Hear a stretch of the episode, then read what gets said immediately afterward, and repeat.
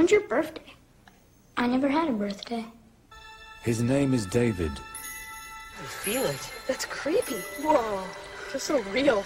In a distant future, in an age of intelligent machines, he is the first robotic child programmed to love and coexist as a member of a family. His is a tale of humanity and a journey to find his place among humans and machines. I'm a boy. You are a real boy. At least as real as I've ever made one.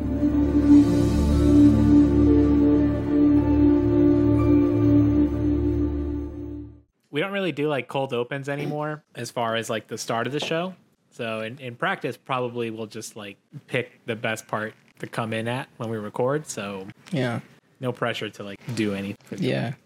Well, welcome to the Film Hole podcast. I'm your host. And I'm your co- co-host, Raul. our, our intro used to be so formal. Like we said what our titles were and everything. Uh-huh, we had Um, a script. Yeah, we did. What were your, COVID what were your titles? I was filmmaker and Raul was scientist. Yeah. That was the hook. that is a hook. I'm hooked. Are you actually? Are you a scientist? Yeah. Yeah. Use that. Lowly That's pretty badass. postdoc. there was like a method to it. It's I I think I had in my head like, oh yeah, it's like the perspective of like an art guy and like a science guy. Like that's meaningful. Right. Like left, Yeah. Left brain, right brain, kind of thing. right. Turns out that's not that's not meaningful at all. Uh, Sometimes it'd be a good angle to go at things. Actually, this movie is a good example of one. You know, presumably I'm gonna like get into like AI stuff and just geek out on that. Yeah, And as Trevor if will like say, like, oh, I've never thought of it that way before. as if like neither of us are capable of like the other's like thought process on this. There's like no overlap. Yeah, I've never thought about science fiction in my life. Not once. Okay, well, I it is probably worth just saying like we have a, a fourth person with us this week. His name's Mason. Hello. I don't No, know s- what more details I want to give to respect your privacy, so I'll just say Mason. Well, I'm a scientist as well. No, I'm just kidding. Well, first off, is is Justin like? Are you a third person? Are you like part of the? Why? Buddy, why, I, I, I talk in the third person, but I'm not a third person. why? Um, so he, I does he? Is he already kind of established in like the in like the lore of Film Hole? Like everyone kind of assumes he's gonna show up, basically. Okay. Yeah, he's Yeah. a friend of the podcast. We offered him full co-hosting status, but he declined. Wow, it's a horrible idea. Said he You had should better have taken it. podcasts to do. Yeah, he said he had better podcasts and just better ways to spend his time. So Yeah. I've been emailing Marc Maron for years now, and one day he will respond, and you'll all suck open- it when he does. He'll open the gates. He'll open the gates for you. He'll open the gates. He'll unlock those gates. I Well, like I'm going the- to go see him next week. Oh, sweet. really? But No shit. Yeah, Wow, like what Comedy in what show. context? Like a show or yeah. cool? He's still I think he's his recording it because like the front row, you have to call the box office to book those seats. Oh, Huh. So Hmm. I mean, I'm not I'm not going to be in the front row, but be cool. Yeah. maybe I'll be in the crowd. Really quick, I like the idea that just like Justin's better spent time is not actually being on podcasts, but like manically emailing other podcasts in hopes. Yeah, it's hustle and grind, buddy. I mean, you got to wake up and you got to smell the bread, and then you got to run for it. Okay. What are we talking about? Whoa, whoa, whoa. Okay, I just, I just, I just noticed Justin's background. Hmm. His Chris Rock. did you guys Yeah, catch that was Chris Rock? I'm assuming everyone did. It's kind of hard to. Well, the, I like knew the voice like when I watched. I watched it today. Like that's how Oh, okay. fresh it is, and I like Yeah. knew, and I had seen it like years ago, but like maybe I just forgot about that part. But I knew the voice, but I didn't put it together that it was Chris Rock until Justin said something. It is. I mean, it's it's wild to me that it wasn't immediately apparent because I feel like someone goes into this movie cold, and they're like, "Yeah, you know, you're experiencing the roller coaster of emotions that you experience with this movie, but just smack in the middle." It's fucking Chris Rock as a robot, and the robot looks like Chris Rock, and he's getting shot into out of a cannon. Like, there's just that There's, is just a confluence of facts that is crazy. Yeah, there's like it, this movie is so weird because there's like these little like hints of like exactly what time period the movie was made in, and one of them is that Chris Rock has a little like one line cameo. The other Yes. is in the then it's basically like this act is I didn't realize until like I watched it last night. I didn't realize that it was not Kid Rock. The band wasn't Kid Rock. It was a I was band gonna called- ask if Yeah. It's yeah, not Kid I Rock. I thought it was I- Kid Rock. Yeah, that's. I think that's like probably. him. Yeah, it was Ministry, but yeah, which is like a, actually a better band, but they gave off uh, Kid Rock vibe. Yeah. That whole part of the movie had like a very '90s steampunk aesthetic. It's like the like from watching it years ago. It's the sequence that I remember the most. Yeah. Is this like um what do they call it? Celebration of life, Call it Flesh like Fair. flesh fair, Yeah. Col- I mean, colon celebration of life. I believe. Right. Yeah. Right. And it makes sense that it's what you would remember because it is the most like uh, bombastic, you know, segment of the movie. Right. Mm-hmm. Well, first of all, let's just say, for the sake of the recording, we're talking about AI, artificial intelligence. 2000 when it came out. 2001. Steven Spielberg. Well, the movie opens up with I forget the actor's name, introducing the world to mecha as a technology. If I'm Yeah, it's William Hurt. if I'm right, William Hurt. And he's doing it in the room that we later see at the end of the movie.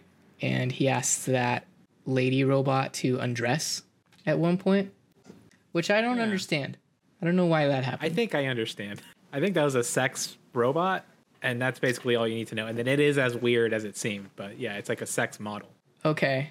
I don't know, or like what- I guess the alternative would be like he's just showing that he's like just asserting like f- he has full control Yeah, okay.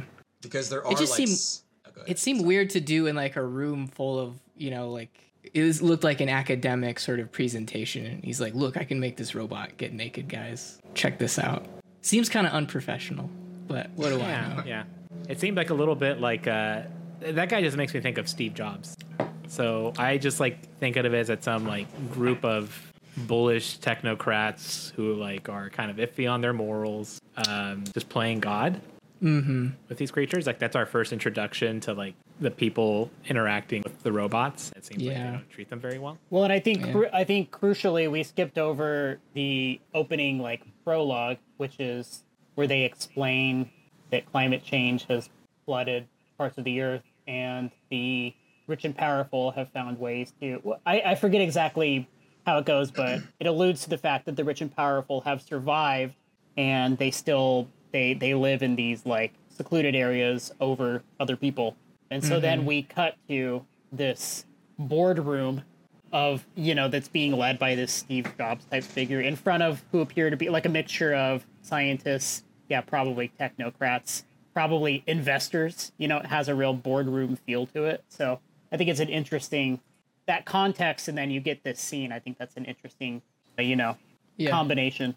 I think I think it's interesting how like his office or workshop or whatever is you know despite New York City being like totally underwater that it's still just like in one of the buildings and it's like I mean if the rich and powerful had like figured out this whole way to like move past that you'd think that his office would get relocated somewhere. But it's it's like in a bad part of the world. Hard to get to. Right. Well, that's what's funny is that you you get the sense that they're still trying to cling to these these places of power, mm-hmm. something like Right. Manhattan, even though Man- it's just Manhattan. total Manhattan, and it's just totally like reclaimed by nature, and yet they're still you know uh, struggling past that. Yeah. the structural integrity of that building can't be good anymore with most of it being underwater. That's all I could think of. No, not at all. Also the the levels of water seemed kind of inconsistent where like you just see the tip of the Statue of Liberty, but like would assume that it's very deep like all throughout Yeah. Manhattan and but it when the what's it called the helicopter, the aquacopter, It's a, it's an amphibicopter. Amphibicopter has no trouble getting to the bottom. So It's a you know it's a fairy tale, so there's some things you kind of you just got to kind of glide over a little bit. But yeah, the Statue of Liberty is very small, so yeah, I'm not I'm not really I don't know. I've never thought about that, but it's you could definitely poke holes in that scene. I'm striving for absolute accuracy in in this movie, and if I don't What? get it, I will.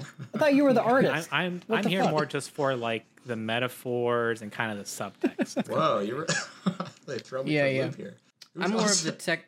I'm the technical, more maybe science-minded person of the two of us. So this is this is what I think about. a kind of interesting science thing is like the the climate change angle. This has to be like one of the earliest instances of Yeah. climate change being used in a movie like this. I wonder that must have felt like very kind of new and fresh at the time. Do they use the words climate change in the prologue, or does it like global global, warming. warming? I think it's or- to use global warming, which Okay. was that was Kubrick's whole thing was like starting out like this post global warming world.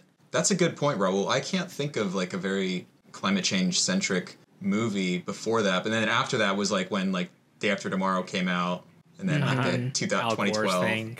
Al Gore's thing. yeah. yeah. Al Gore saw this and he's like, we should probably make something addressing this thing. A power a, a, a videotaped PowerPoint presentation. Has anybody And- seen an inconvenient truth? It's presentation. no, Yeah. can't say.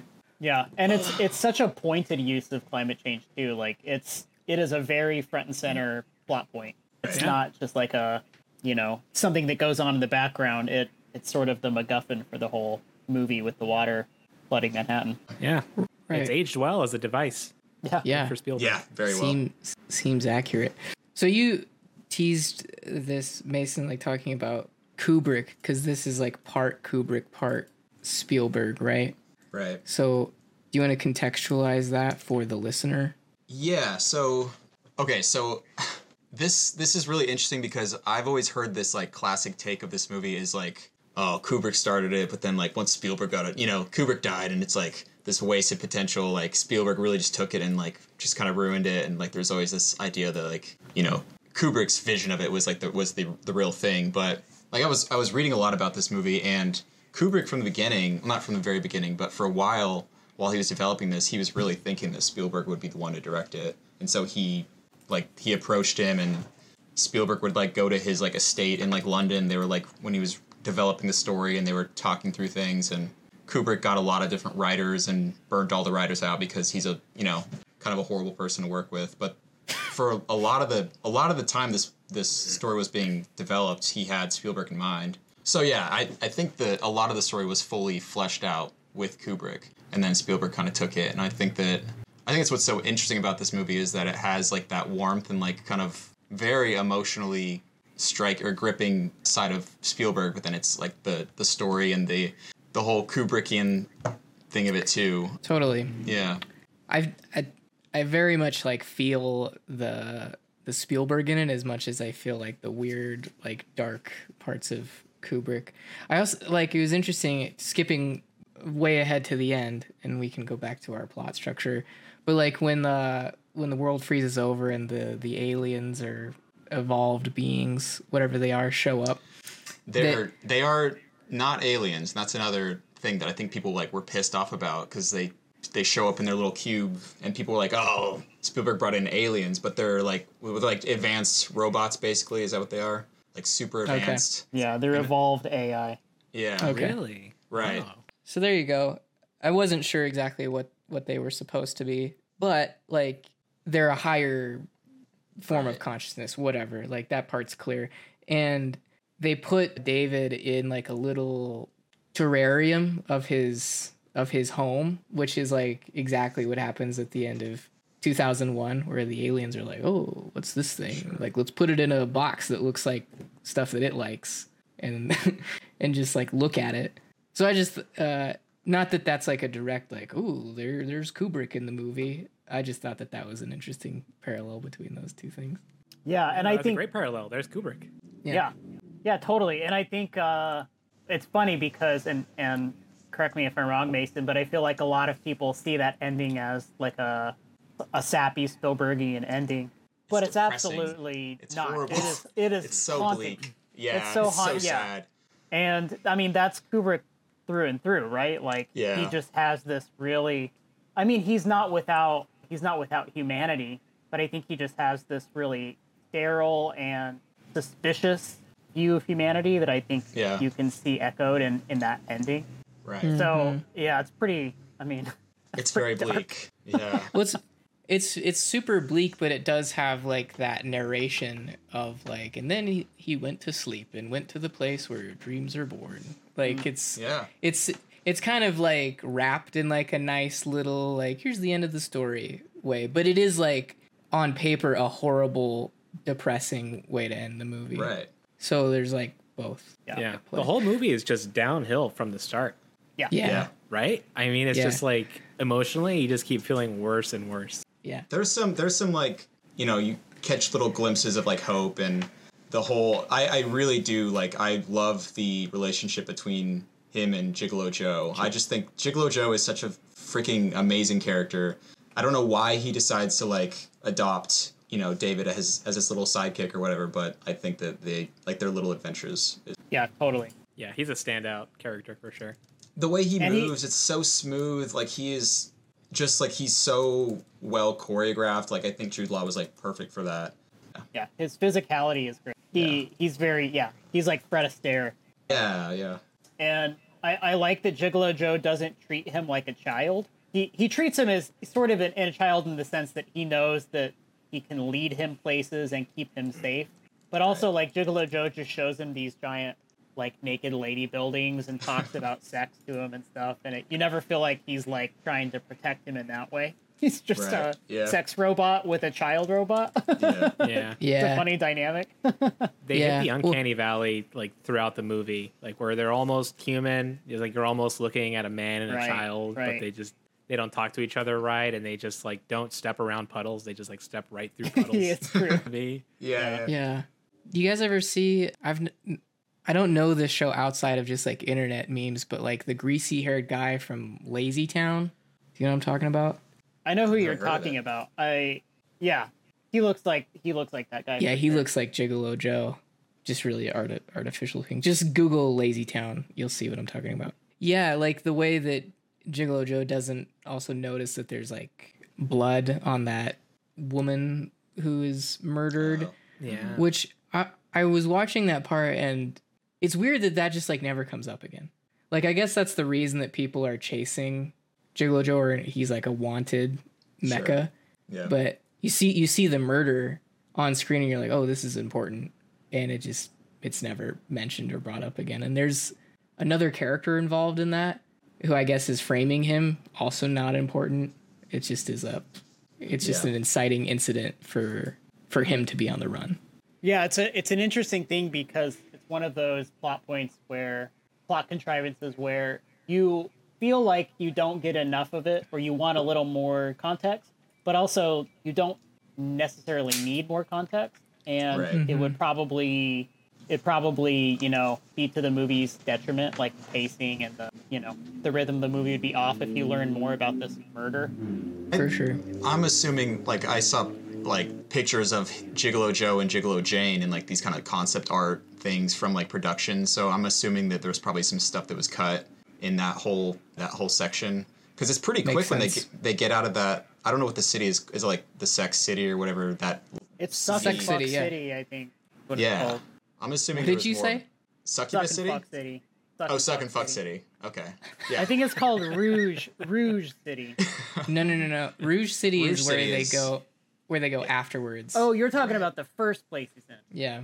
Yeah, which I don't know if it's even established. It's like just a seedy, you know, district that he, he goes to. But I don't know. I, I never really, I don't know. I, I I think that whatever happens after that scene is more interesting, anyways. So I've never been like, oh, I want more of that thing. I think it's just it's established that it's like this seedy, like dark and gritty mm-hmm. place. Violence happens all the time, you know. So Yeah. he is an obvious like scapegoat for that, and so sets him on his way to this like little fairy tale with David. So Yeah. It's discarded. The only time it comes up later in the movie is a point where you the police is is is is around them. They're surrounded. They're about to get caught. You think the kid's gonna get picked up, but instead it's just Yeah. Gigolo Joe that gets, Right. that gets picked up, and then you're like, oh yeah, he's like been evading sure. the police for murder this whole. Real quick aside, uh, I took a few notes as I was watching this today, just so I wouldn't forget some things, and I realized that I forgot the word gigolo. I just forgot like how to say that word or like what it meant. Juggalo. Right. the, the Insane Clown Posse fan fandom. so all of my notes Juggalo. just say like Juggalo Joe. That'd be great. okay, It's just so like an alternate like skin version of the movie where you just put the Juggalo skin on Joe, oh God. Yeah. but everything else everything, Everything else, else plays is exactly the same. yeah, it's like the it's like the chrome cut of like Fury Road, where it's just like black and white. It's just Yeah. it's just Gigolo Joe and clown makeup. So we meet we meet some grieving parents of a child who's in a coma who are selected by Cybertronics, which is the firm that creates Haley Joel Osment character David, and they are selected because they are without a kid and they're like this is a good family to test this thing out on, I guess. And the guy, the father of the family, just makes the decision to get this kid robot without telling his wife. And the way they show that is like in their house, he's like, I love you. Don't hate me. Like I did I did something, like don't hate me for it. Which is like what you say if you like buy like tickets to a concert that you're like not sure about or I don't know, some other kind of risky thing. It's not you go and like adopt a child sort of line where you're like, don't hate me. I did Well, he something calls that you it- might. He calls it a toy. Like he goes so back and forth with David because Mm-hmm. at first he's like, "Don't hate me," but I think this is really good for us, or whatever, right? Whatever his rationale is. So you you get the sense that he he knows there's weight behind the decision. But then like later, in a couple scenes later, he says, "Don't worry, he's a toy. Don't worry about it. He's a toy." So like I think he can't decide, just like everyone else can't decide like what the fuck David actually in the world and and for them. I do like how not emotionally involved the father is throughout the whole process. And and consider this, like the whole design of the kid is that he's supposed to imprint onto one person. So that robot is by design only meant to love his mom and not the Right. father.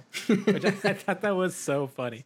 Which I wonder if that's intentional because that like it's it's modeled after uh what is it, Doctor Hobby? It's it's his kid, His- right? So Yeah. wa- yeah. I've never thought about that, but that could be the reason. It Doesn't really Yeah. make sense, but We never meet Doctor what? What's his name? The Dr. who played- Hobby. Hobby or Professor Hobby. We ne- we never meet his like wife or anything. We don't know anything about him really. I think so. Okay, that he has a David, or that he had a David. right. Hmm.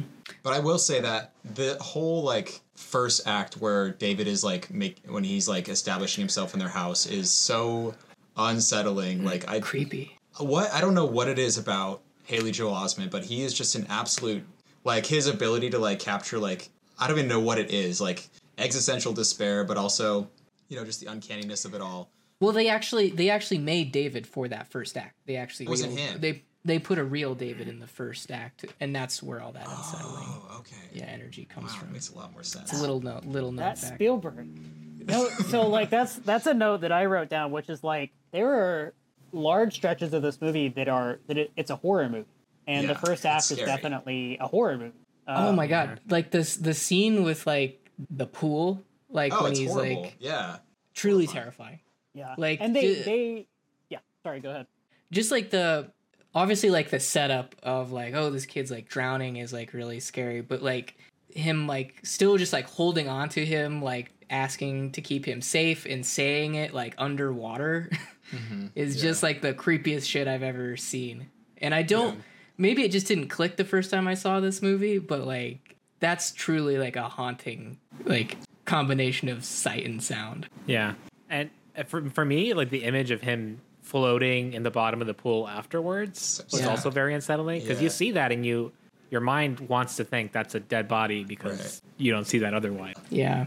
I kept on thinking about that, like, technically, like, all right, Haley, like, you're going to get underwater. Like ten and you're gonna- seconds. You're going to deliver a few lines. Get ready. And, like, also be sure to, like, really tap into that lifeless, like, android horrifying energy while you're down there. And also, you're 11. you're Uh, yeah. an 11 year old child actor, and you don't make sure not to blink underwater either. God, it's so crazy. Yeah, it's fucking wild. He's a. It's crazy how preternaturally gifted he was at acting. I just just happened to watch an episode of the Larry Sanders Show where he's in it, and he's like he's like five. He's tiny, and one he has a huge head, so that's something. but like, he's a good. He's a great actor at like five years old. He's he's interacting with like an adult. and Yeah. in a in kind of in an improvisatory manner. So yeah, there's something about him, uh, especially as a kid, that's beyond anything. They- I mean, perfect casting. But I love his introduction, the way that shot where he. Oh yeah, very I mean, he he's an he looks like the alien, right? He looks Right. like an alien's at the end, right? And so like to have him introduced as this otherworldly like Yeah. vision, basically, and Yeah. come into view like that is really clever, really clever. and then he says, "I like like, your I floor." like your floor." Gives a little tap. It's so good. The also on the horror movie topic, that scene at the table after the that's another plot point is the original son wakes up from his coma, and then they have to live in have to live in the house together, and that kid sucks. Yeah, He sucks ass. Uh, yeah. But there's that scene where they're at the dinner table and they're like he's like stuffing his face and David is like imitating him. And really like if you just change the music out of that scene it would just kind of look like two shitheads Right. like at the table, but the score makes it just feel like the most like existential scary thing. yeah. I don't really know what to make of it. It I didn't know like while I was watching it like is the I guess it ends with his like face like drooping and he Yeah. like overloads or whatever. Spinach. Yeah, but it, it it made it seem like something much more was like seen. Yeah, it was a very heavy scene in that respect. Yeah. Mm-hmm. I remember it as a kid. It horrified me. I don't know about you, Justin. Totally. Like this this movie for us, like I don't know why. I don't know when we even saw it, or it was just like a rental or whatever. But this movie specifically because it has like this whole act where it has like it, it's all like the children are the, the main source of like conflict like that like you said that that party scene was so terrifying to me as a kid and the spinach scene and like the weird like visceral like they're poking you with a, with a knife and just very like kind of body horror stuff yeah, Yeah. it's very, My favorite uh, line from that sequence right before they go before he jumps in the pool is one of the kids is like, "Does he have DOS?" Or like, "Does he run on DOS or something?" And they're like, "Damage avoidance system." And they explain it like very Yeah. eloquently. yeah Yeah, yeah. Yeah, I, Like, I wow, think, Randy, you're a uh, great communicator. I think the the way they set up the various misunderstandings that Martin leads him into, I think is really well constructed. You have the the scissors, you have yeah. the pool, and I feel like there's a there's like another one. I guess the spinach, the spinach, mm-hmm. and seemingly Martin understands everything that he's doing. But I think it's he's just a really like natural. It doesn't. It didn't feel contrived. I guess. Um, or or even that malicious i don't think like the spinach thing is just like him being like a kid like a shitty playful kid the pool thing it wasn't even directly his fault it was just like Right. his his friend decided to stab the his brother and Yeah. yeah he, he had He's just like, a- self-defense mechanism Yeah, he's just a shitty kid that like knows how to push buttons. And he, and he's, But, a, like, I- he's a toy so it doesn't matter right yeah, like i guess what i'm getting from it is that to a certain extent i think that like that robot really didn't fit in with that family and and kind of like couldn't fit in because of the fact that he's not human and like the son is the first person to kind of instigate that and and move on that because like he feels like he's being he was replaced and he probably has like very complicated feelings about it ones that he probably couldn't articulate. He's just like fucking with this other kid that's in his life. yeah We have two brothers here. Maybe you guys can speak to uh, this dynamic between android and and human. yeah which one of us do you think is the android Well, let's not get into this. I don't want to talk about that. I don't want to talk about that. But uh, yeah, I mean, it's funny because that's such a common thing. You you see siblings all the time, or especially if it's like an only child and then the new child, they have that jealousy, you know. And there's one that's always sort of like seeing the other as competition, Right. and to mm-hmm. to have that heightened because one of them is a robot, the other is real, and they see superiority in that way. They see like you know species superiority or whatever you would call that is just mm-hmm. such an interesting dynamic. Because it's eh, on the one level you understand it. On the other level you're like i would never understand what it feels like to have a robot brother How- right. Yeah, it's it's the first time that you get the hint of the kind of human robot prejudice that Yeah. then is very important for the rest of the movie. Because before that, it was such a sheltered environment in that home. It was just the parents, and they are very like relatively emotionally emotionally mature people. But then, as soon as that pool scene comes in, and you have like these kids, and just the way they speak about the technology, it's very derisive. Yeah. Uh, that that was a great. It, it makes me think of that scene later on when when she's dropping off the kid in the forest, where she Mm-hmm. says, "I'm sorry, I didn't tell you about the." Yeah, up until that point, you don't really get a sense of like what the rest of the world is like. I mean, you could you could like make that jump just based on the the prologue talking about like Yeah. the rich and and climate change. But like you kind of see this family and you see like the medical facility or whatever that that the son is in and you just assume that that's the world. It's just like suburban 90s with like cool technology. But then like very quickly after the forest scene you're like, "Oh no, like the rest of like the world is like much crazier than this. it's like much darker and seedier." But you have like absolutely no sense of that until until that scene. Right. Yeah, that's a great that's a great flip that I think. Love that it goes there. And before we move ahead, I gotta say, one of the magic tricks of this movie is that Spielberg manages to have the little cute sidekick be great and and endearing and not at all Teddy. like annoying or cloying. I love Teddy. Teddy's Teddy. great. Yeah. And he's the had- Cricket, which is so funny. Yeah, that's Um, a great that's a great comparison. Yeah. He Never thought about that. Yeah, yeah. Well, I also have in my notes. I just wrote Pinocchio punk. Um, so that's what this movie is. But I, th- when Teddy shows up, since we're talking about Teddy, he has like, for me at least, he had kind of like a darker presence because he looks a little unsettling and uncanny. And I think his like first words are like, "I am," and he says it Right. in like a Yeah. a really foreboding way. It almost like sets it up like what is this thing gonna do like later on in the movie. But that never nothing ever happens with Teddy. He's strictly like a like a good supporting character throughout. Right. But like when he first shows up, you're like I don't know about Yeah. I don't if know. Teddy about had been given those scissors, it would have been a way different movie. Right. Yeah. Well, what did you guys think of the another big standout moment from the first part of the movie is when they do the imprinting and how the the android kid was very robotic, like pre that, hmm. very uncanny valley, not believable as a kid at all. But then after that is like when his like emotional protocols were turned on and like he actually convincing uh, a, a simulation of mm-hmm. a emotional loving child. I, I thought was so cool because I thought before that that he was just always going to be the very robotic Sure. awkward kid and then to know that oh like oh no actually the people at the cybertech company have figured out something like really substantial like it passes the mm-hmm. emotional turing test Right. Like the mm-hmm. mom says, like, oh, it, he seems so real, you know? So, Yeah. Yeah. Well, I, I think that scene in particular is like so it shows off his his acting skills because like it's so the look that he gives when she like whatever the final word is or he, she says her name right is like it's not even like a happiness or some sort of like euphoria. It's like almost like again like some sort of like existential like very heavy look he gives because his like whole life purpose has like come onto him. And it's almost like eh, the way i interpret it is like he realizes that this is his sole reason to exist and that this could potentially be lost because you know he asks her like pretty shortly after like are you gonna die? And then Yeah. just the weight of everything starts to come down on him. So it's really heavy. It's like yeah when when your whole existence is just one person like that must feel like as a robot. Do you Yeah. think that's when he kind of turned on as a conscious or like, what do you exactly think happened there? Yeah.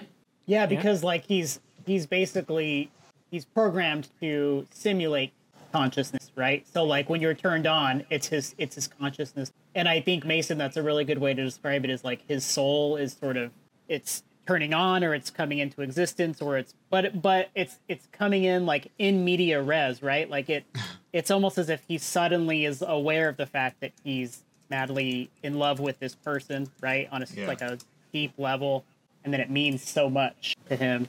Yeah, it, fascinating. Yeah. So I was just distracted because a little window just popped up saying Trevor Maury, Windows has finished finished installing." installing. yeah, yeah, what is that did you get hacked what do you got going on No, that was that was my attempt at a joke that like him Oh. like him imprinting is like the screen where it's like welcome, welcome to Windows. that got me. That got me. yeah it is it is wild that that's like the switch too where like he goes from super like android acting style to like i'm like human adjacent now. Like Yeah. it's a real kind of like subtle change in his acting style but one that he like pulls off flawlessly.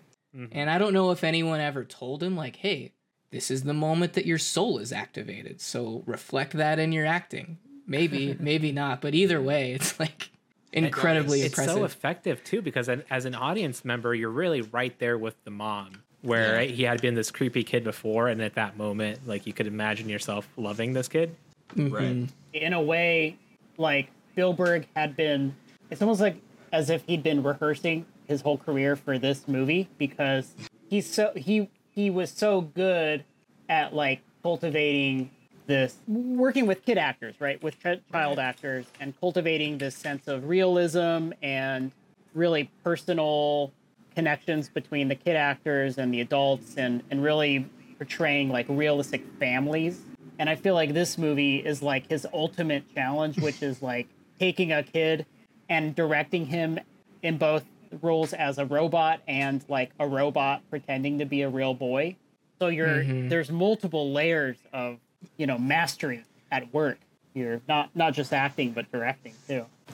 He is a master. I think. Yeah, I think this movie is so interesting because, like, at like in terms of Spielberg as a person, because I, I don't know. I think of like uh, him and Kubrick especially because they're both very obsessed. They've always been very obsessive people with movies, and it does seem like pretty like a a good metaphor for their their worldview and their whole life purpose as movie directors who that's all they focus on forever. Like again, Kubrick went through like tons of writers for this and was never satisfied. He was always like so cynical and pessimistic about getting it done and he died before he got it done obviously. But I just think like this like in terms of like this movie as a fairy tale and Spielberg's vision as mo- movies as these things you can escape into, you know, and, and the thing that you believe in so much, and when you when you finally get to and you make this thing, then you're on to the next thing. Any any movie that he's made, he's said like it's it's the thing that he thinks he's, he has to live for, like it's his sole life purpose, and then it's done, and then you realize it was a you couldn't really put your you know your life into that, and you move on to the next thing. So I just think it's so interesting to think of it in terms of like how a director, you know, especially a person like him who is this like a master storyteller to take on a story like this is pretty. Yeah. The story is that Stanley Kubrick is still in the amphibicopter at the bottom of the ocean. Two thousand years. yeah, he's still down there. He's we looking are in at a s- cage He's looking at a statue. He's looking at a statue of a monolith down there. okay, so back to the plot. Let's just pick up on Monica, mommy, abandons David in the forest. And that's like a pretty wrenching scene because yeah he's like begging to not be left behind. And like one of the lines is like, I'll be so real for you. Like, that's don't leave horrible. me. Like, I'll be so real for you.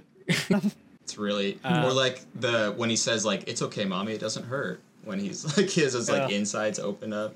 Yeah, yeah, yeah, Yeah. yeah. man but it is like heart-wrenching material borderline just taboo not since sophie's choice have i seen something like this heart-wrenching between Yeah. a mother and a child right Yeah. And then he I'm a little fuzzy on like does he just kind of wander the woods and then like find his way into the that area where they're picking up like scrap mechas like with the the moon balloon? I think so. I think he and Teddy just wander for however, I don't know, few hours, several hours.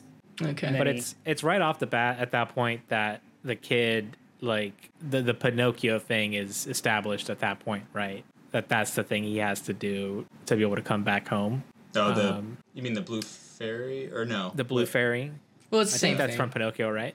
yeah, It Blue is, Fairy yeah. is the Pinocchio. Which was Yeah. just a misunderstanding, or, or what exactly like was it that just prompted in that direction that he doesn't know the difference between the fantasy and real life? Well, he was like read the story right, Right. as a kid, and he in like he obviously relates to the Pinocchio story and thinks that I think that he just like solves for X and like that's how I get back to mom. I have to find the mm-hmm. blue f- become a real. Because he knows then- that's what's that's what the catalyst for this whole thing is is he's a robot and he can't limit fans. So then Gigolo Joe is the one that's like, oh, we'll go see Doctor Know, and we'll, he knows there's nothing he doesn't. I love that. I love that line.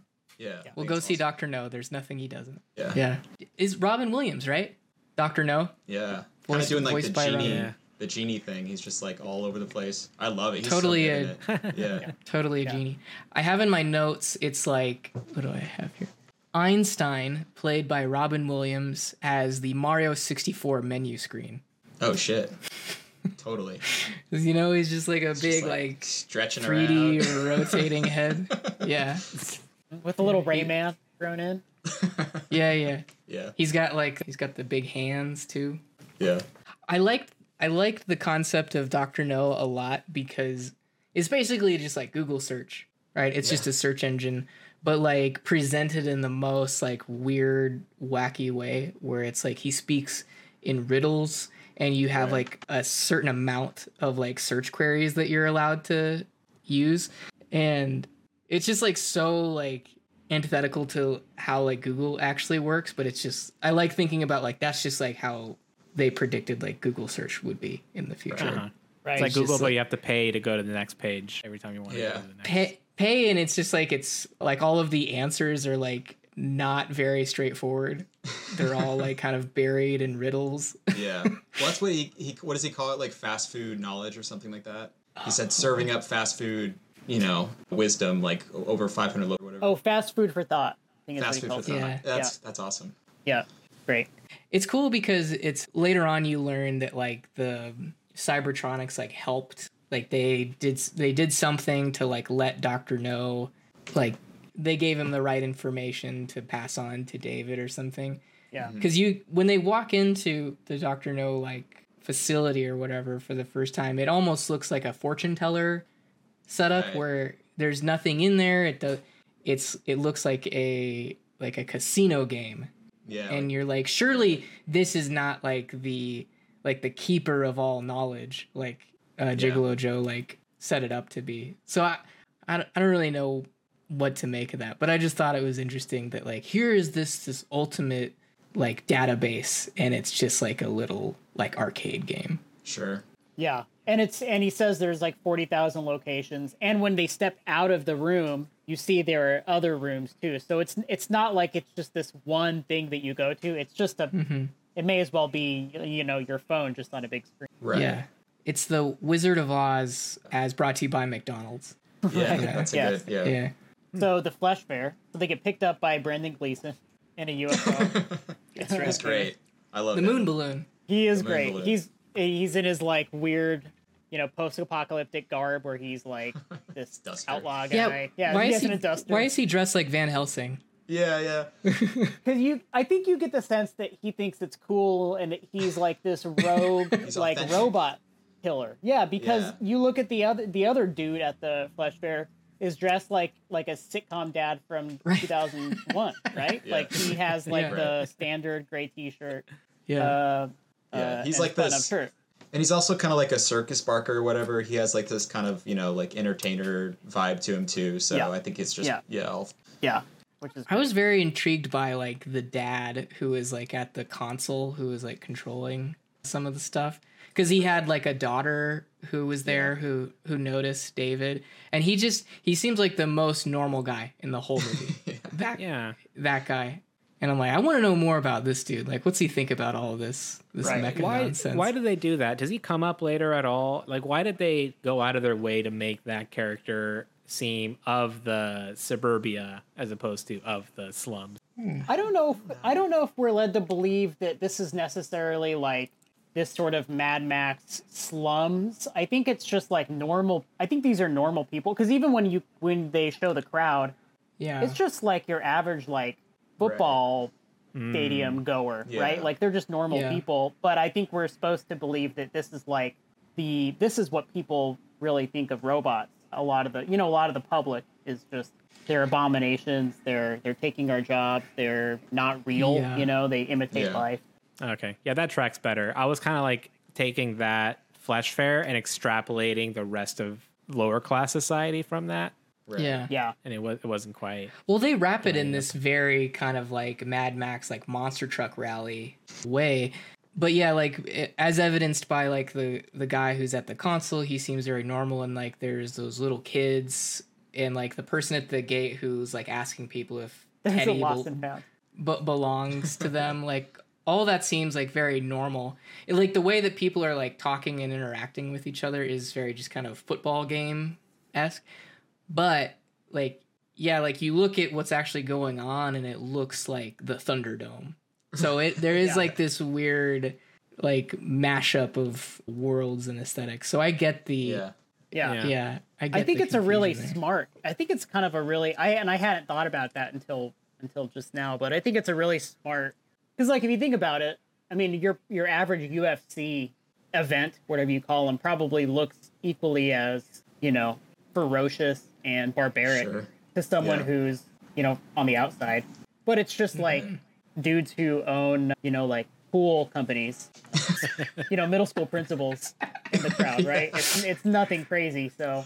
Well, Uh, that's you got the what's loud so music and that's what's so like crazy about it is like the whole time we're we're watching this scene from the perspective of David and Gigolo Joe, and at least in my perspective, like from my perspective, like I I forget that they're robots almost. They're like these beings with motives and I don't know about emotions, but they're they they're like some sort of like essence, you know. And so like from the outside perspective, this is like no different than like a demolition derby, you know, to these people, mm-hmm. but we see Yeah. it from you know, especially of a child's eyes, like it's just like this is so grotesque what they're doing, you know. Yep. Yeah. This is the part of the movie where I would not recommend children to watch it. Yeah, they're like Man, this part gets acid gruesome. on. Yeah, for sure. Chris Rock. They're trying to get away with as much violence as possible, and just they get away with it because they're not real people. Right. But the whole theme of the movie is they're trying to make you think of them as maybe people, you know, Yep. as people Yeah. worthy of. The the nanny uh, character is really distressing. The way she, because you can tell that she was built or programmed or whatever to be this sort of nanny caregiver. Yeah. So when she's Yeah. bargaining for her life, she's like, "I have great references, Yeah. and Yeah. I can do this or that." Like it- it's really tough to watch. Sad. Yeah. Yeah. Yeah. I also I like So- the the design of the different robots. Like there's all sorts of different like the eras of robots, and I like Yeah. the, the the really old one with like the detached like head that kind of. He's Arlie is- is- Ermy, I think it's R. Lee Ermey, right? Who's who's the screen face? Is that what you're talking about? Yeah, who is that guy? R. Lee Ermey, the the drill sergeant guy from uh, Full Metal Jacket. Oh, Yeah, yeah, is I that that that guy? is. I think so. I used Yeah, to watch his show on History Channel. What the fuck is this? Mail call. What does he say? Like I was like robot of the year in 1923 or something. Yeah, yeah. it was Time Magazine's Robot Time of the Year. Yeah, yeah. Yeah. Real quick, I love that that the lost and found shot, that like one shot where they take Teddy. Yeah. I think it starts right when they It's they're handed Teddy and the guy walks, you know, up the bleacher, the whatever, the risers, and you see like you see everything. Mm-hmm. It's such a three dimensional shot because you, you Yeah. feel like you're really seeing so much of this event. It's not just bits and pieces cut together. Um, I, Right. and the whole time Teddy's like, "Where's David? Yeah, where's Dave? Take me to David." Are you taking me to? where is David? I can't do that, David. Another another overlap. 2001. Yeah. I've I thought the the shot where you first see the nanny a little bit further back in the woods, where it's it like shows her face and then she like turns her head and you see that like it's all just like gears and knobs back there, and you can see like right through through it and like it's a tracking shot where she like walks like across the woods and like she's turning her head still and like there's proper parallax. I like uh I was watching it I'm like how the fuck did they do that? And I still don't I still don't know. I mean I was obviously there's CG in this movie but like Yeah. that's really good.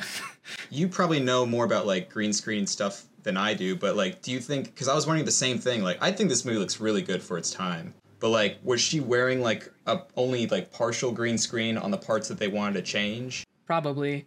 Yeah. It's just it's the combination of like The moving and of yeah of being able to see through it and the background like moving properly and sh- clearly she's like in the scene it's Right. not it doesn't appear to be a green screen thing and the best thing that i could think of is you know like two towers was made just what like a couple years after this. And like gollum obviously is like perfect in that movie. And like there's uh kind of this like infamous scene of like gollum um in uh, like a waterfall or like a creek or something, and he's just like going crazy, like in the water, like splashing it around. And like the trouble with Gollum is that he's like volumetrically a lot smaller than mm. Andy Serkis, and so there's a lot of stuff that has to be removed and then like painted back in. And like the way they did it with Gollum is that they it was just like brute force, like they just every single frame they just little by little like painted like the pixels of like the water back in because it was like the only thing they could do at the time.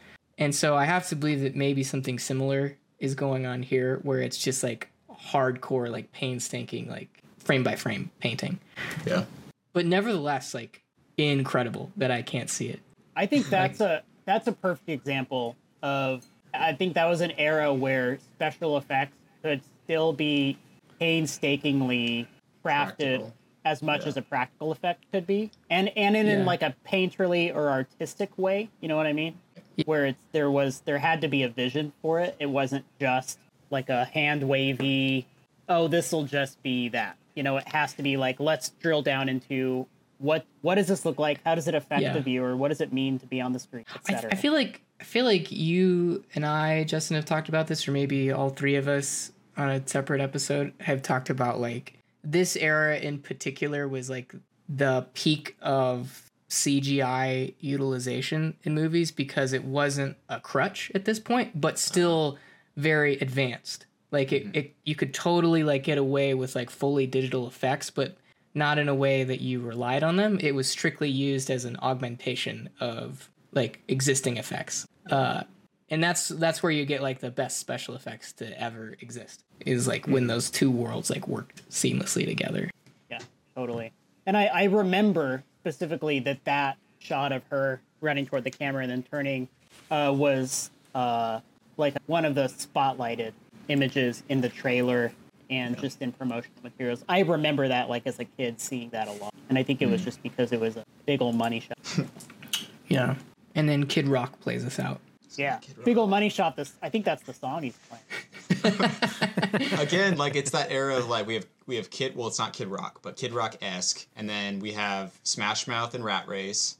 What other examples are there of like Those are Very- it. Those are the two big examples. Guys, I just watched Inspector Gadget the other night. I texted Justin when I was Ooh. watching this, like the Matthew Broderick movie.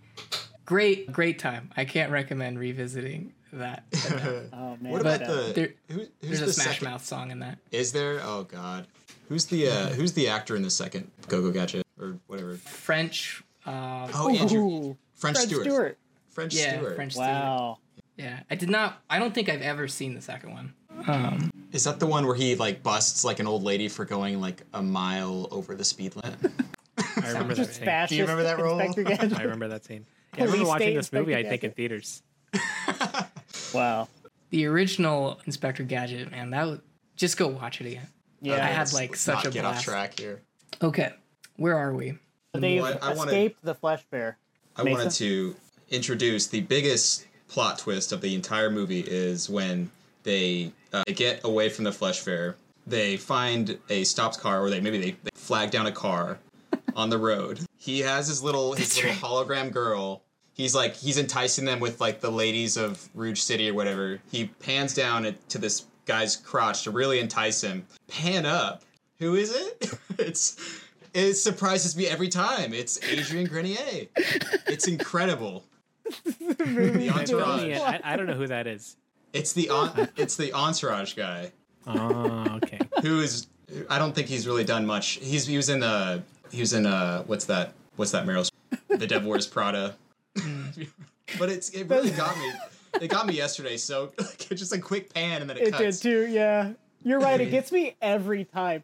I, I like describing that like the movie's biggest plot twist is like that episode of Always Sunny where you hear Charlie say he's trying to describe the Sixth Sense to someone, Oh yeah. yeah. and he's like, and then the big twist was the guy wearing the hairpiece the whole movie was Bruce Willis. He is Bruce Willis the whole movie. Hell yeah.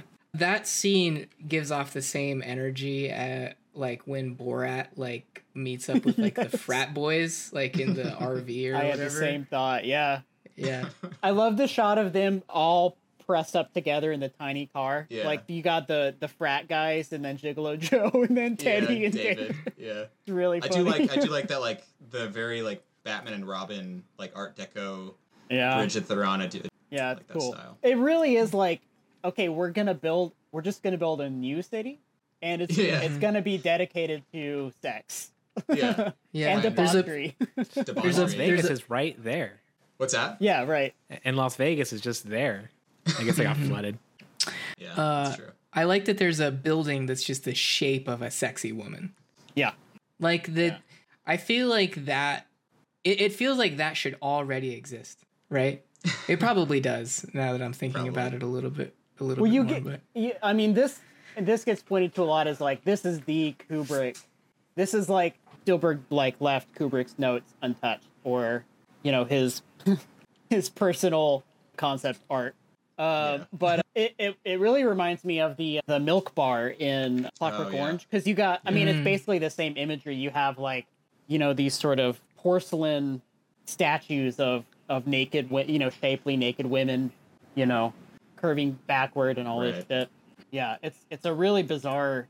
It's a really bizarre like you go from the the quiet, unsettling first act, and then the second act is just like a grab bag. You got the Flash Yeah. Fair, you got Rouge City, Doctor Know, the the church. I like the I like how he briefly like points out the in Rouge City, which is Oh yeah, right. That's that's where he sees like the blue fairy. What he thinks is like the blue fairy, right? yeah, In yeah. a second. Um, Joe's just like, this is where I go pick up customers. Right. Is that what it says? Yeah, yeah, yeah. He starts to walk after a woman who walks. that. Oh, right. Yeah, yeah. yeah. Well, that's the that's the like going back to the Pinocchio allegory. Like this is like the Pleasure Island section of the movie. Right, right. oh yeah, Which, Yeah. Which I I, didn't never even make that connection. Yeah, and I've actually I haven't even seen I've seen maybe like a third. I know that's like it's just like that's the morality tale, right? They, they go and they drink beer or whatever. They it's because they're Mm-hmm. bad. It's just because they're being bad. Is that the theme there, or yeah, more or less. I think It's so. good. You should see it. It's- I know I want to. good. Yeah. too. Man, talk about a haunting movie. The Yeah, right. original Disney Pinocchio. Like specifically the donkey transformation scene. Yeah, Um, I've seen that. That was like I'm hearing myself twice for some reason. Is someone like got their speakers on? Okay. Well, I'm well, I'm not hearing Still. myself anymore. So Is maybe Windows is finishing it. Yeah. oh, it's finished. Don't even worry. I love Justin's like attempt at a a tech joke. He's like, "Oh, it must be installing again." Like, no. if anything, it didn't install properly, or it didn't finish installing. Nerd. Shit, what are we talking about? I lost Rouge track. City. the rest of the movie, like the eh, the the rest of the movie from here feels like it unfolds like pretty quickly. Yeah. just like plot wise like they get the doctor no he tells them about the place to go they go there you know he finds out that he's just a robot and nothing more or at least that's like they're making a bunch of him Right. for entrepreneurial mm-hmm. purposes falls in the water uncovers the statue oh, Yeah, well, you can't. Don't like that suicide scene is horrible. Like that's so. Again, like Yeah. he is incredible in that scene. It's so depressing. I like this the the scene right before that where it's like a zoom in like through the there's like the Davids and the I can't remember what the, the female is called, but it zooms in and then there's this like mm-hmm. look on his face of like it's like utter despair and then it's almost like this like acceptance of his fate, I guess. And then the next scene he's like about to commit suicide. It's like it's so depressing. yeah is that after he like destroys yeah. the first david the other David. like yeah. yeah I'm David. Yeah. You can't have her. And he I'm uh, special. The the way he says "mommy" before he jumps, Oh yeah. fucking, Yeah, yeah. it's fucking dark. Yeah. Yeah. I like how the when he's in the little corridor of of boxes, which I thought was interesting because you you see all these like boxes of the the Davids and the female robot, but like the David as a concept seems to be like very new. So assuming he like just has not gone into like regular distribution because like no one knows what he is. Right. So that's interesting. Right. And I, I like how one of the boxes just kind of like jostles a little little bit bit. Horror it- movie. The- I mean, It's I a think this movie, this is when the movie goes back to these horror elements where he's walking through. It's like in the movies when you're walking across a corridor of like yeah, dead bodies in big tubes. It's Right. the Yeah. same film. Darlene, I think, is the Darlene. the yeah. female. Uh, Mm, Yeah.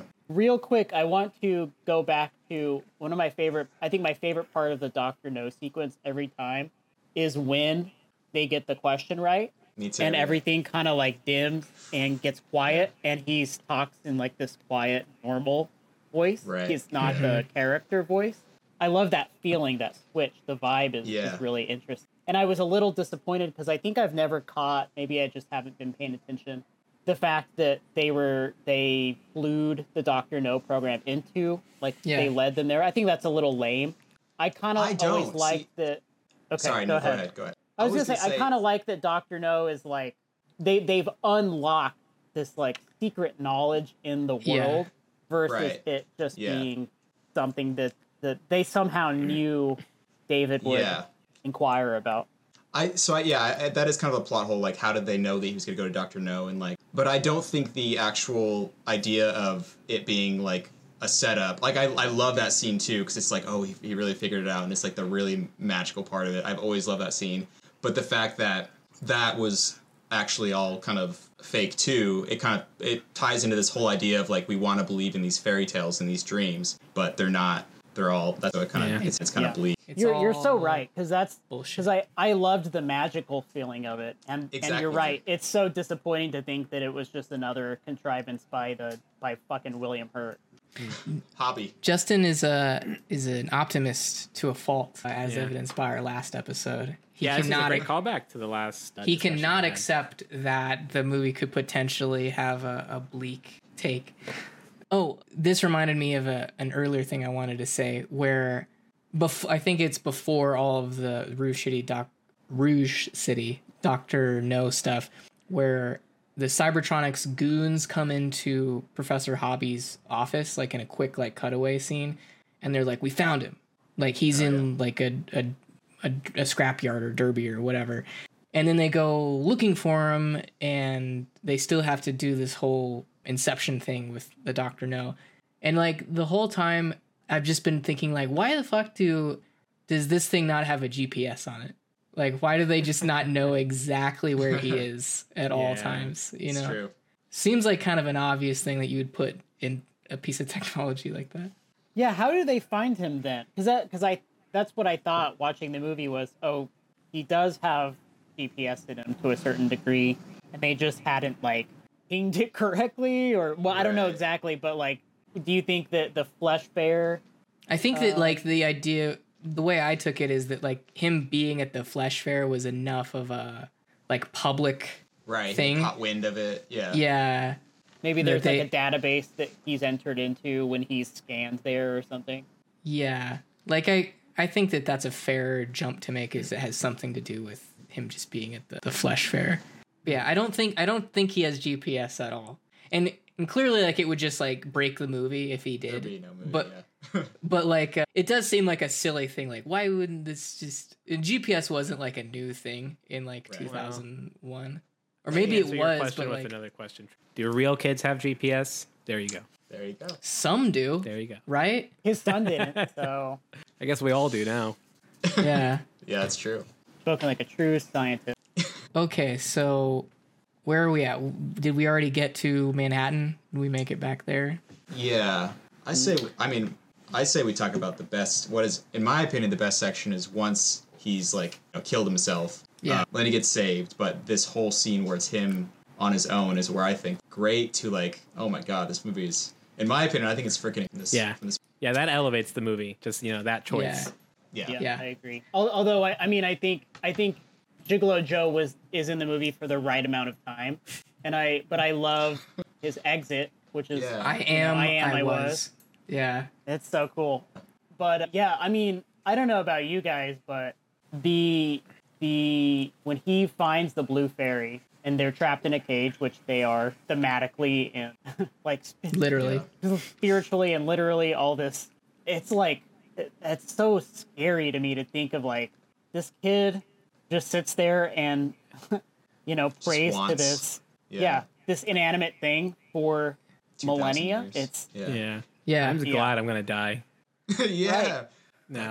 yeah. existentially like haunting to It's me. This- Well, this- haunting. this is this is another like intersection of like the like crazy darkness of the movie with like the Spielberg whimsy is that like all of this like existential horror is described through narration of a of a very kind of like storybook voice where it's like and then David sat in the amphibicopter for 2000 years and like it's like told yeah, it's told in a way that's like made like it, it's made to feel kind of light, but Yeah. if you think about it for like a second, you're like, this is horrible. and it's described incrementally, right? Doesn't it go through like the stages of his Yeah. degradation, like as as everything freezes and as things become, you know, he loses sight of the blue fairy at one point, Mm, and yeah. Yeah, it's it's really really like yeah, Yeah. it's bleak stuff. And And then- 2,000 years later. Is Yeah, two thousand years enough scientists on the call? Is that enough time for like an ice age to set into that? Yeah, let's go to the phones. Let's talk to some scientists. I was because I in Uh, my memory. I was like, oh yeah, ten thousand years passes or hundred thousand years passes. I I couldn't remember exactly Uh-huh. how long, but two thousand seemed relatively short for Well, the state of the world. Climate change is in the movie, so maybe you can just combine those two things together and have it work Right. out. I mean, day after tomorrow, they're like 2,000 years. How about this year? How about Yeah, the right, day exactly. after tomorrow? yeah. Yeah, I think I assume it, you know just like extreme weather events and Sure. Yeah. I think it's funny how the advanced AI, as compared to like the the, I'm just gonna say like, as compared to the monoliths in like 2001, how that's like a very mysterious, like extra dimensional presence, whereas these guys walk around and they're like, "Hey, like we have to dig people up out of the the ice, and we need DNA samples." It's like a very, it's very transparent as to like what degree they are yeah. like it's it's transparent to what degree they are evolved and they are also literally transparent i just think that that they're interesting because they seem i don't know not maybe like a dumbed down version of like the the special beings that are at the end of the movie but they are like a more simplistic version and like you get a better sense of like what they can and can't do and them flying around in their little cube ship like I don't know. I like I like these guys, but they they feel they fill me with like less dread than like the the cube Yeah. from 2001. Right. And he, and they talk. They eh, they speak English and they still kind of look like people.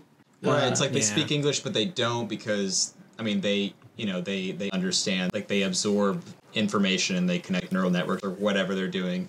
So I think what they're like. Well, that's that is interesting too though because David is an AI. I wonder if they could somehow like connect like subconscious. I assume it's Yeah. just they speak English because it's a story and we need to watch Well, communicate or whatever. but they don't. They're not introduced speaking English, right? They're Right. they're Yeah. introduced They're quiet. speaking yeah. in like wah wah kind of shit or Yeah. telepathically. So I don't know if it's either a filmmaking choice, but like a storytelling choice, or they really are sort of tapping into David's. Right. Or I they think- had figured it out like previously. Like I think they're like archaeologists of some Yeah, type, yeah. Yeah. And like the, the mm-hmm. whole thing is to study humanity. Right. Yeah, so they, Yeah. they they know their shit. But the interesting thing is that again, everyone thinks that this is like the whole like Kubrick versus Spielberg thing, and Spielberg ruined it with aliens at the end. But Kubrick actually was the one that designed these specific entities, so that design is him. So one can suck it. I have a question. Uh, how, how do we know that they're the descendants of the AI instead of aliens? I assume I'd like, like somebody just that as well. definitively just settled it, like the filmmaker. I'm curious if there's anything in movie. I don't know if there's anything explicit. They what man, I I meant to make a note of this and I don't remember because I feel like there's something that happens in this sequence that points to it. To me, I think and this is this is not like direct evidence, but the fact that he looks like them when he's introduced is Spielberg's way of bridging the gap. David between David and these creatures at the end. I mm-hmm. think that I think because AI are clearly this like powerful presence on Earth. Yeah. Well, one thing Gigolo Joe says, like when he's talking about like why humanity hates them, he's like they hate us because it's become abundantly clear that when all else like fades away, that we will be the only things that are left. And so that's not an that's not direct evidence, but like that's that's pretty clearly like yeah, if the, if there is a consciousness left on the planet, it's AI. Well, humans yeah. were endangered, right? They're endangered in the movie. They're they're in this really like they're in this really like uh, perilous state, and it's not. I mean, it can't feasible to continue living in a flooded Manhattan and whatever the rest of the world looks sure is habitable, uninhabitable. Yeah. Works either way, just as inhabitable. What's that? it works. It works either way. Yeah, Just as right, inhabitable. Exactly. Yes. That being not inhabitable, but at that level. Yeah.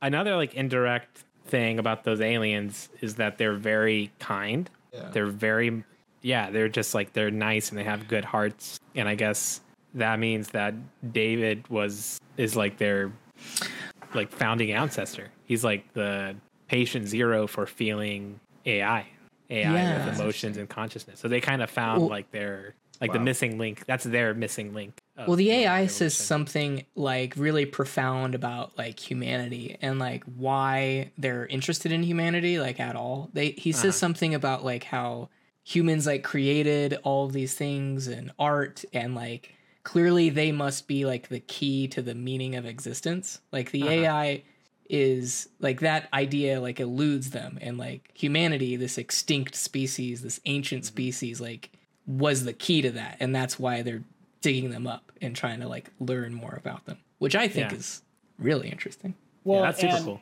And the button to that thought is when they tell David that he's the enduring memory of the human race. That Yeah. He, yeah, that he's like this non-human creature, sort of, is the prism through which you can, you know, view and explore humanity. Yeah. Mm-hmm. which they make it seem the reason for that is because in their search they have not encountered any other being that has known humans directly like that's what they say they were like very excited Yeah. about that fact not necessarily because he's like the first ai with human emotion like that didn't really come through too much just just the fact that he knew humans. Yeah. Mm. yeah. I i thought it this is, like, kind of happens in the same set of scenes where the AI is describing like the problem with like resurrection of humans, like how humans like they can only keep them alive for one day, and it mm-hmm. it's like not founded in like biology. It's like founded in like physics that like once a like like a path like a, a path of just like space time has been used by a consciousness it like can't be used again Yeah. for more than a day i had a hard time like following exactly what he was saying but like i thought that idea was interesting that just like oh a life is just not something that is like replicatable like you right. just it happens once and that's it Well, I think that's. I mean, I don't think it's necessarily like it is physics, but I think the the 24 hours thing is just like again like a fairy tale. It's just like it's like the Cinderella thing where like oh it's until what is it midnight or whatever. It's just like Right. you only Yeah. one one final day, you know. That's what I wrote in my notes was the ending has fairy tale rules. And Definitely. Yeah. Right. it really does. Yeah. I like the way they present it though. Like they were explaining it to a child, and so obviously the higher AIs are dumbing it down and trying to make it palatable to a, a child mind. Right. And so they so they don't have to because it's easy at, at something like that to scoff at it and be like, okay, whatever. That's like such a ridiculous device that they're using at this point in the movie. But it's still wrapped up in enough mystery that I can pass. I, I still appreciate it. i like how for like 30 seconds of that final sequence it's like a folgers commercial she's like like can i make you a coffee and she's Yeah. like i'd love i'd love a coffee and she's like That- you never forget how to make a cup of coffee Yeah. this part is like it's like it again going towards the taboo thing. It it feels like almost like a little sexual. It's kind of it's just so I don't know. It's very like intimate and Yeah. With Yeah. a release, Freud- Freud, can you imagine Freudian. thousands Oh, of yeah. years of build up. Oh, absolutely! Oh my God, yeah. It's this. Yeah, this scene is excellent. this scene is great. I like that. I like that he like he has his little drawings and it's all the characters met along the way, and she's like really. You can tell she's really. It's really funny. And, The and scene- the, the narration says we warned him not to tell her like too many but he details. knew. 'cause- He knew she wouldn't know. and his well like the it's like almost very comedically like edited or acted where he's like showing the the photos and she's like, Like, yeah, she's uh yeah okay This yeah Gigolo okay Joe. yeah This is where they ripped our bodies apart. But gosh, just spends the perfect day. That's a perfect Sunday right there. I don't know. I don't know if you guys felt this, but like, yeah, like it it makes like sense like in the script to be like, yeah, like one final day, like that feels appropriately like poetic and fairy tale fairy taley. But like the whole time I was just like, a day, a day is nothing. Like, Yeah. oh my god, dude, I don't even know what happened today.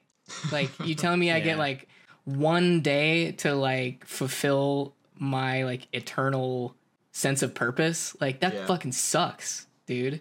But Yeah. he's but his entire life he's never been fulfilled. Like he's lived for that moment of actually being loved. to wait 2000 years for it like pass it up to me the depressing thing is the aftermath where she is like obliterated out of the the space-time continuum and mm-hmm. what is he he's just he is like cur- he's cursed you know forever Yeah, and, and you don't know to what extent the we can trust the narration because True. when when you say that he finally goes to sleep in dreams, you're implying that he's becoming a real boy. But in reality, we know like that very much is probably not the case. It could be that he's somehow transcending, he's evolving like these beings have evolved that we meet. But more than likely, I don't know. That's just a fairy tale construction. Like it, it's hard to it's hard to pin down like what the movie wants us to believe if it wants us to believe anything. But I think that ambiguity really heightens the like just existential confusion that it that's in. Yeah. It's it's like it could go either way for me. Like, is he okay afterwards, or is it worse than before that he's is gotten not what he's wanted, and now he will never have it again? Because all he's lived off entire life is his hope, and then that has been like decidedly taken away by the. I don't know. Why is he dreaming? Is he dead? What's going on? I hope he's dead. I hope he's dead better too. off Yeah. and just just like the fact that he like how the the lengths he's willing to go to to get what he wants like he's again he's gonna like, eliminate her existence because he wants her wants him to love her god not yeah, good. it's kind of selfish. yeah exactly yeah well and that's what she did to him right like she wanted she wanted to be loved and but she could never give him the same you know mm. Yeah. Yeah. Yeah, and I love That's how I love how they you really get the sense that this is like actually happening. Like there is her consciousness has been reanimated to a certain extent because she's like, "What's going on? What Yeah. what Yeah. day is Yeah. it? What's I don't I don't know what's really happening right now." Yeah. But doesn't question where her husband is, where her child is, like nothing, like none of that. Right. yeah it's very Yeah. Right, dreamlike right. Yeah, Yeah. it is dreamlike, but but like you feel like yeah, maybe there is just a terrarium where this is happening. It's in physical space. Mm-hmm. Yeah. Poor Teddy. I hope Teddy's okay. I know just all alone Yeah, man. he came through he saved the day Teddy's Teddy's Wow. Teddy's a real one. The I love the scene where they're doing the Martin's like, let's you know, you call Teddy and I'll call Teddy, oh yeah and then Mommy. and then the Teddy's like, "Uh, mommy. I remember that was a big that was a big laugh moment as a kid was Teddy running for mommy. The way like Teddy moves in this movie is like really bizarre Yeah. to me. Very It's like gr- it's gotta- rapid scuttles. It's a pup puppet, right? Like I was trying no, to really it's, yeah it's- CG. It's a very no no. It, it's like a very great puppet with CGI when it's when they're moving. But they built like a very sophisticated. There was like a stat. I need to find it. Like there were more moving parts than in like another movie that was. let me see. Oh wow. So like It's a- animatronics. It's a very like sophisticated animatron. Yeah, because the way he moves just felt like puppetry. With Well, like yeah, the, the static shots he is like a puppet, and then like the wide shots where he's like running across the screen is CG. But it still looks so good. I think. I don't. Again, I would. I would argue. I would push back on that. I think that was. I think that was puppetry. The way he when he's running and stuff. I think that's puppetry with, with digital magic. Yeah. I don't know. Maybe paint out some wires or something. Yeah. It was so it was Jurassic Park, so it had more moving parts than the T Rex. Which Wow. is crazy. Wait, yeah. Teddy did. Yeah. I Holy believe it. It has 50 points of motion versus 40, which is in the T Rex. And said the most difficult job they'd ever worked on. That's cool. It, it makes sense too because that it's more difficult because it's smaller. Right. like the yeah. T Rex, you probably have like Cor- more yeah, room more to just like big, big dumb bulky. parts. Yeah. Yeah. This this is pertinent. One Christmas, Mason got me an action figure of the monolith, and on the and on the box it says it says zero points of articulation. it's it says zero points of articulation, and then it's full of stars. That's great. That's so funny. It was really just a, a hunk of plastic or what? Well, it's in the it's in the you know the clamshell casing or whatever, and yeah, it's Mm-hmm. just like the monolith, but it's like it's Yeah. it's packaged like an action figure, so it has That's like great. the selling points, you know, Yeah, flashy yeah, selling yeah. Point. I love that that used to be. I mean, it probably still is. Like, is a, a metric for how cool Selling a toy point. is. Is like how many, how many points of articulation something has. Yeah. Yeah. You know? Action grip. Yeah. I still have all my old action figures in my in a tub in my basement. You yeah. Yeah, like definitely like the premium ones are the ones that where like their like their fingers are like on a separate like axis Yeah. than than everything else. So you can like do like you can make you can make them do like finger guns. Like and- Wolverine flip you off. Yeah. Oh yeah. All right. We have- Well, let's do some final thoughts. I I guess right. Seems like about time for that. Sure, Yeah. sure. One more th- before final thoughts. The score is another excellent score, John Williams, and it has like some of that 2001 in it with like the the really haunted like choral vocals like during the you know like the ending section like the it's very 2000 and very like the intro when it's in the house I think is excellent. Like it's very dissonant and creepy and Yeah, I think the soundtrack does a lot of heavy lifting in this movie, setting the tone. That kind of like creepy, Yeah. unsettling vibe. I mean, like the the spinach scene. It's sort of like it's it's enhancing it, but it's also like otherwise at odds with what you're seeing on screen. To where it's just it makes what would just if you put like a, a flubber track below that, it would feel very funny and silly. Yeah, but like right. with the score, it's uh it's a horror movie straight up. yeah. So yeah, tonally, it's like it's it's doing most of the work.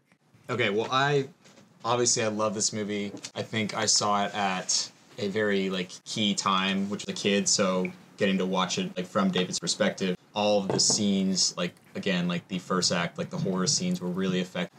Seeing as a kid, and I don't know, this movie definitely taps into that same like 2001 energy, especially towards the end, where it's like once you once he's alone and it starts to like transcend time like holy shit it goes into like very sublime like the ineffable like feeling it gives you. Like there's so many moments of that where it's just like i don't know. It's you can't really put into words. I think it's like i don't know. I think it's really wonderful. I think it's spielberg's most interesting film definitely his darkest gigolo joe obviously yeah 10 out of 10 Nice. You have to Now- attach an you have to attach a noun to your score.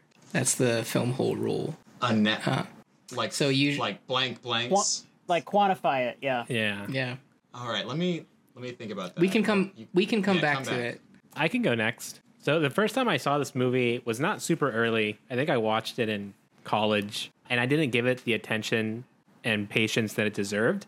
I, I thought it was going to be more of a sci-fi movie, which really it's not that much of a sci-fi movie at all in tone and, and subject matter. And so I remember that like it, it kept giving me. Uh, there's where my expectations were of the movie and what the fuck the movie was doing on its own accord.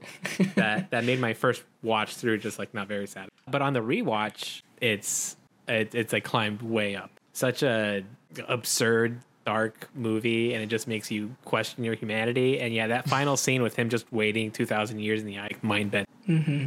Because he just kind of like the from last week, like two thousand years of longing. 3. did you guys cover that Three thousand, yeah, yeah. Yeah. Oh, it's up. I'll- I just I, I just watched that movie, so I'll go. I'll, Oh, nice, nice. But yeah, so that's interesting. That movie has the exact same thing of like a human mind, or not human, but like, you know, a human like mind waiting for thousands and thousands of solitude. The- The kid doesn't go crazy throughout that whole time, which is creepy. Yeah, thoroughly creepy throughout. Loved it. I'll give it a nine spinach dinners out of 10. Ooh, that's good. Yeah, one. spinach dinners. That's great. oh, can I just like put in another thing about the food? Hmm. Their food is so weird in this movie. it's really weird. and you know what it is? It's like near apocalypse type food. Like people are just like basically like living off these ration type things. They're probably lab grown, but they don't have like the full agriculture thing that we. And the spinach just looks disgusting. I was definitely like turned It's, like, off black. from spinach. It's gross and just. I mean, it melts his face, so obviously, like I was pretty turned off by it when I saw it. It's like the whole meal. I think they're just eating Yeah. a spinach, spinach meal. spinach, another spinach Mm-hmm. meal. Yeah. Tasty wheat.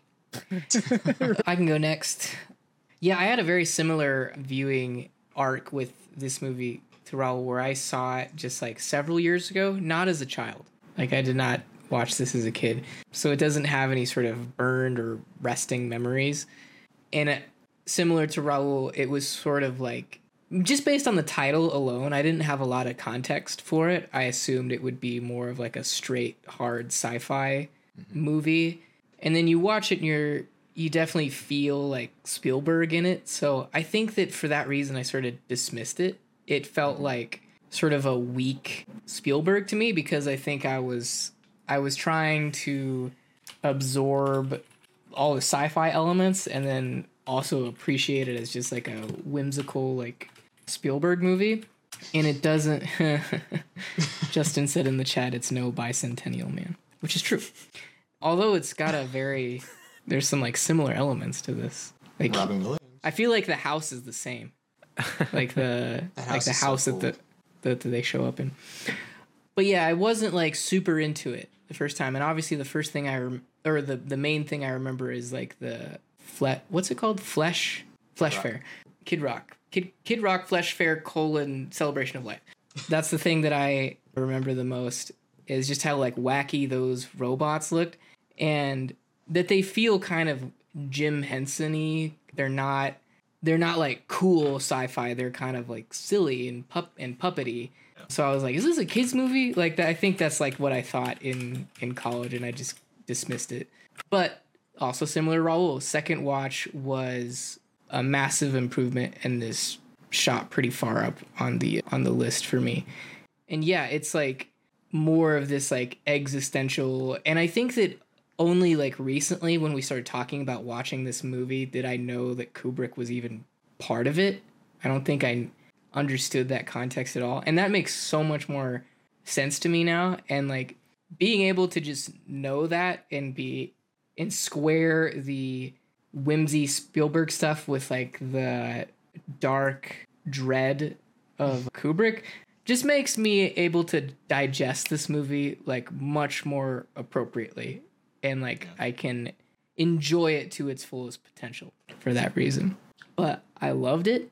I'll watch it again and I will show it to the version of my David that I eventually will purchase in maybe 2035. and for all those reasons, I will give it a 9 dancing holographic strippers out of 10. That's great. Yeah, I think uh, I, me and Mason must have seen it, and I remember as a kid really liking it. It really made a, an impact on me, but not any more than like any other movie I really liked.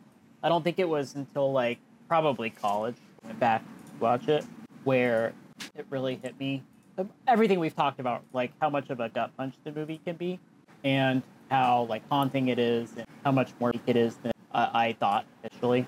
So I'll echo everyone else. I love this movie. I think there's nothing else quite like it. Just the the mixture Yeah. of emotions that it evokes, kind of like what Mason was saying. Just like almost like the sublime. Once you enter this, when you enter like deep time or something close to deep time, and beings existing on that scale is just like that. That kind of sends me to a whole other place. So yeah, I think it's a beautiful movie. I think there are parts that are a little like lumpy or they made some unusual choices, but overall the movie succeeds by force of really interesting themes, incredible acting, and just some really strong directing.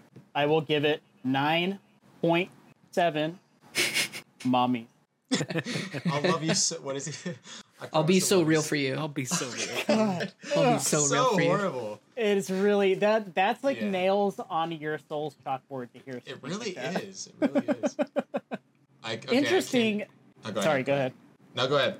I was just gonna say on on that note, on the on note of dialogue, it's sole writing credit for Spielberg. And yeah, we've talked about how this went through many different drafts and treatments, and the fact that no other names on the on the screenplay, that must mean that they really did not survive to degree. I don't think get away with. He told Uh, Kubrick told the writers he hired to burn or completely delete the stuff that they wrote. like if he if he was unhappy, he's like, "Del- get rid of this. It's crazy. He was so controlling about it. It is crazy. So So, so, I mean, to, to think about it then as like, as this being, even though it was a close collaboration between Spielberg creatively, having the screenplay be a sole writing credit for Spielberg is really interesting because there are mm-hmm. aspects of it that I wouldn't think of as Spielbergian or ability.